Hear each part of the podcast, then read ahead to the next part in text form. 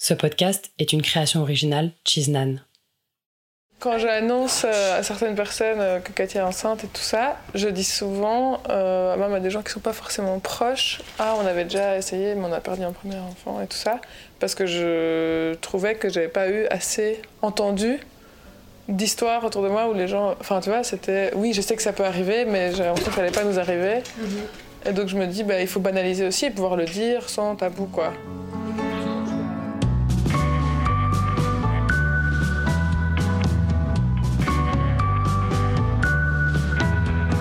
Telle mère, telle five.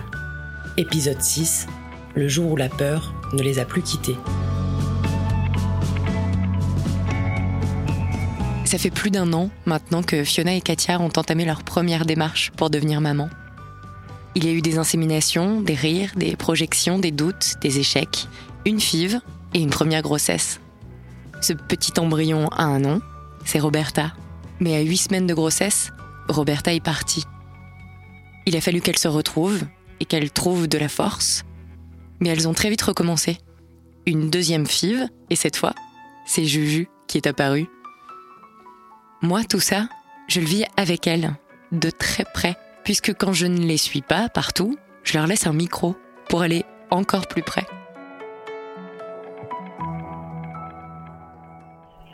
Oui, reconnaissance prénatale. Donc il faut le certificat médical qui stipule la date approximative de l'accouchement. Oui, D'accord. Venir à deux euh, en étant porteuse du masque. oui, Et il faut vous adresser euh, à la, euh, à la porte du côté des parlophones et appuyer sur le bouton de la sonnette accueil. ça va, c'est noté. Ça va? Oui, Voilà. merci beaucoup. Bonne journée. Au revoir. Au revoir. J'avais pas calculé qu'on serait dans la tourmente maintenant. Je, je voyais la tempête arriver à l'accouchement, enfin à la naissance, mais j'avais pas vraiment compris que la période de grossesse allait être aussi chamboulante en fait. Que ça allait être déjà la tornade euh, d'émotions, de, de, stress, de préparation. Et donc, euh, euh, ouais, c'est ça que j'ai dû un peu dire Ah oui, en fait, c'est maintenant en fait. Alors c'est un moment, je le définirais comme un moment qui sort tout à fait de ma zone de confort. Quoi. Je me sens totalement en dehors de ma zone de confort et de ce que je connais. C'est sans doute ce qui, ce qui le définit le mieux. Quoi. Euh, vraiment une phase de transformation, de changement et d'adaptation euh, constante. Et mon prochain rendez-vous, c'est en février de l'année prochaine. Je dis, mais je dois faire un contrôle. euh, Nous sommes au mois de juillet. Elles vivent leur première semaine de grossesse. Le quotidien se chamboule, mais chaque jour reste la douleur du deuil. Au, au début de cette deuxième grossesse, j'ai eu un sentiment de, culpabilité et même plus encore, j'avais l'impression de ne pas laisser de place à ce deuxième enfant. Euh, même si on, a commencé à faire le deuil avec Fiona du premier, euh, j'ai eu vraiment la sensation de concrétiser mon deuil euh, au début de la grossesse de, ce deuxième enfant. Donc j'ai beaucoup lu sur le deuil périnatal, j'ai regardé énormément de vidéos, vraiment en tout début de cette deuxième grossesse. Et j'ai vraiment l'impression qu'il y a eu un switch qui s'est produit les premières semaines de grossesse pour me dire ok, c'est un autre bébé quoi. Il fallait aussi qu'il y ait oui, qui dans mon esprit qu'il y ait quelque chose qui, qui change et qui se dise ok, c'est autre chose qui s'y passe. C'est pas forcément la même histoire qui va se répéter. Et donc ça, ça a pris un peu de temps. J'ai senti que il m'a fallu quand même quelques semaines pour sortir de la pensée de ce premier enfant qui était toujours présente et de pouvoir laisser la place au second enfant qui était qui était déjà là.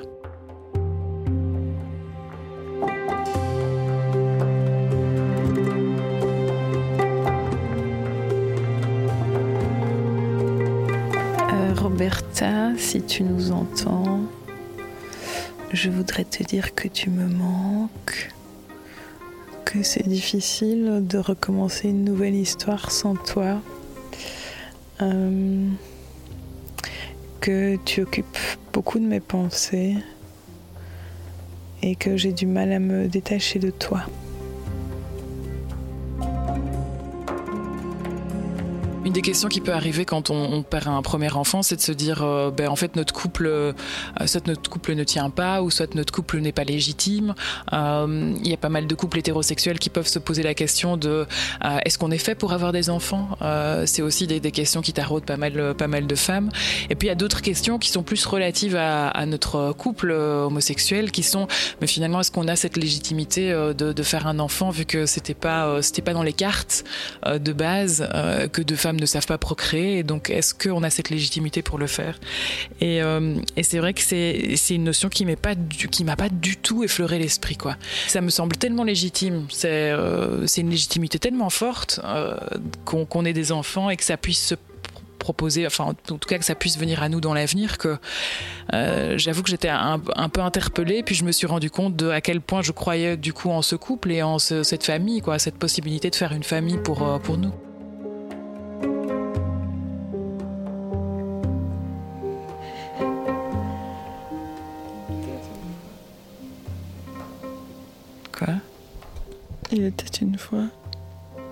Petite juge qui était toute nue et qui avait perdu son tutu sur le tutu.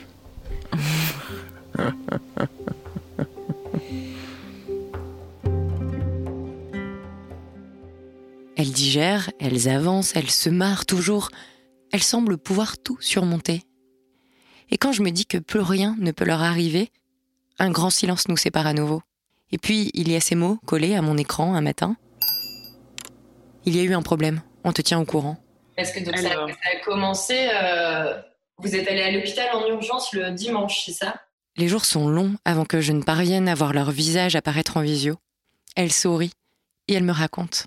C'est ça. Donc en fait le dimanche, euh, euh, je, vais aux toilettes et puis je, m'aperçois en allant aux toilettes que j'ai une petite trace brunâtre et en fait, c'est le, c'est un peu le signal que j'ai eu lorsque j'ai eu ma première fausse couche. Et donc, dès que j'ai vu ça, j'ai, euh, euh, on avait des copines qui étaient à la maison qui voulaient un peu profiter de la piscine parce qu'il faisait vraiment euh, canicule.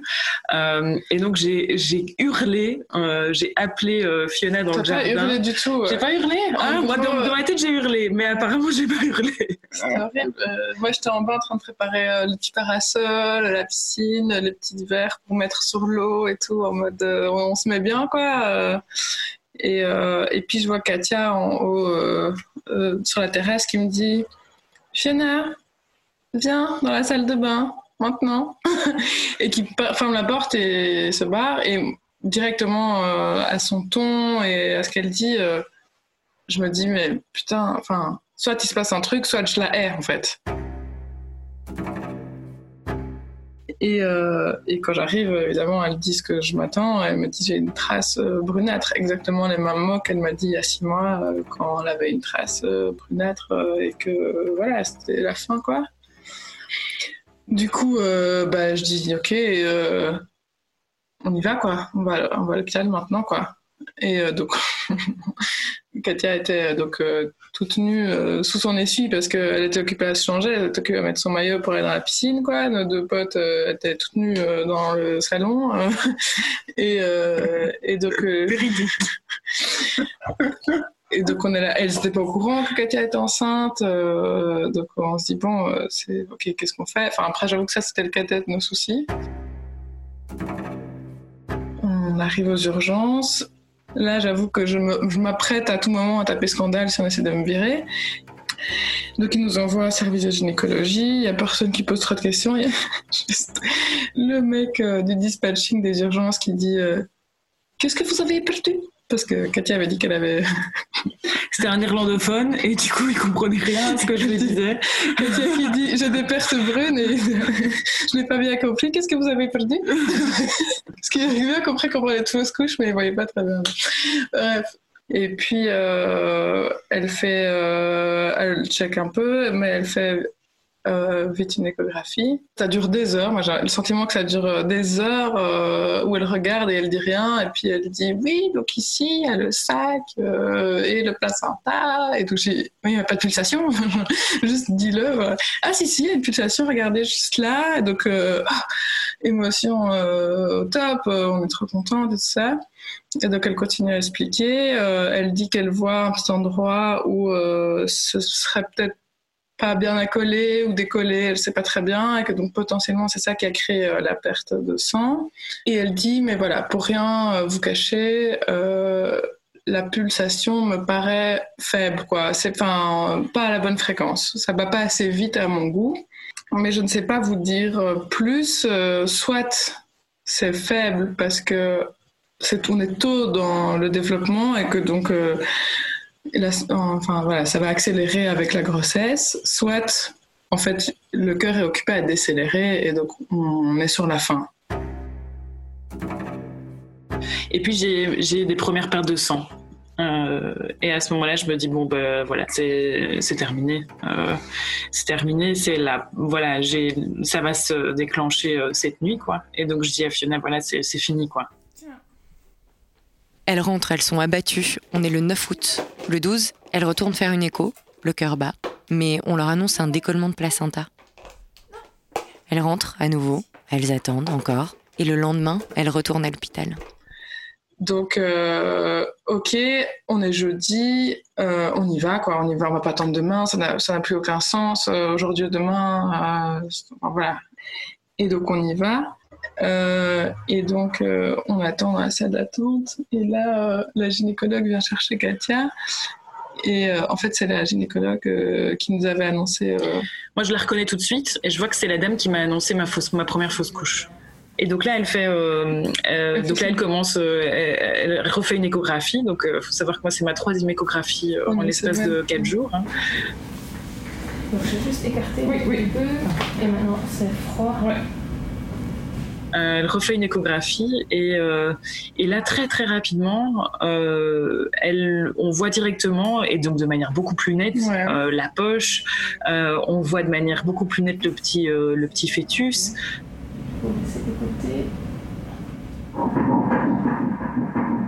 Elle met le son des pulsations et donc enfin voilà c'est Là, elle nous dit on a j'ai une pulsation à 144 et je euh, demande oui alors le rythme minute. et le rythme il a combien? Elle dit ah c'est parfait euh, 144 euh, et puis elle dit tout est bien euh, je vois vraiment pas de problème euh, et puis on demande on nous a parlé qu'il y avait euh, un problème d'accolement euh, elle dit non, euh, et on voit qu'elle cherche, quoi. Euh, elle y va, elle va de tous les côtés, elle dit non, non, pour moi, il n'y a pas de problème. Katia qui dit quoi, mais je comprends pas. euh. Moi je suis pas vraiment inquiète et on voit ça souvent. euh, Ok. ouais. Voilà, bonne nouvelle. Génial. Et en fait, l'hypothèse générale de toute cette histoire, c'est que en fait, donc les saignements ont commencé le dimanche. Et on pense que euh, samedi soir, enfin on sait que samedi soir, Katia a glissé dans les escaliers et elle a glissé sur plusieurs marches. Et euh, qu'il y aurait eu un hématome qui s'est créé autour du placenta et c'est ça qui aurait saigné euh, cet hématome là et qui donc aurait pu donner une image de ça s'est décollé mais finalement ça s'est aussi résorbé. Et voilà le stress du rythme cardiaque ça c'était juste sûrement l'âge de- du bébé à ce moment-là qui a créé que voilà, en fait, c'était normal tout en quelques secondes euh, avec cette dame Mais en quelques secondes, on est passé de donc tout va mal, le rythme cardiaque est pas bon, euh, il y a un décollement du placenta. à, en fait, euh, vous avez un bébé en super forme, euh, le rythme est trop bien et puis euh, il y a rien du tout, euh, il se passe rien du tout, tout va bien, votre grossesse est parfaite. Et après, elle nous a donné ça. Elle nous a donné euh, notre premier papier de- d'échographie. Euh, J'avoue qu'on n'avait pas réussi sur la première grossesse. Et puis voilà, le petit bébé, il est là. Ah, c'est environ 17 mm. Ah, déjà. Déjà Et ça correspond avec 8, euh, 8 semaines. 8 semaines, ok. C'est 8 semaines aujourd'hui. Oui. 17 mm. Elle a dit entre sa tête et ses fesses. Une tête et des fesses. C'est genre une bonne nouvelle. C'est grand, 17 mm. Je m'en suis pas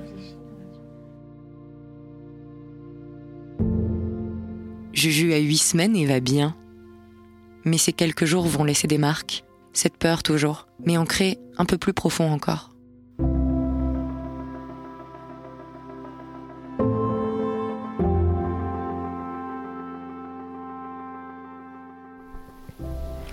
Est-ce que tu veux dire quelque chose pour Juju maintenant? Euh...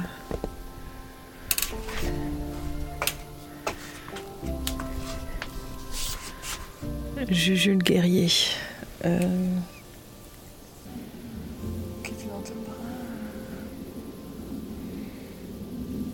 J'ai encore du mal à euh, voir que tu es là. Euh, je vois pas très bien que tu es là, même si tu fais des signes. C'est encore tout flou pour moi. Mais ça va venir hein, avec le temps, t'inquiète pas. Faut juste me laisser un peu de temps.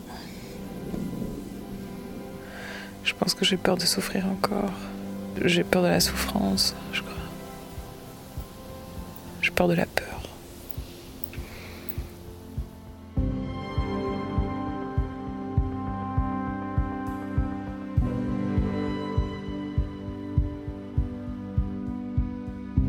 Telle mère, telle five, un podcast de Lucie Baverel et Loïc Mabili.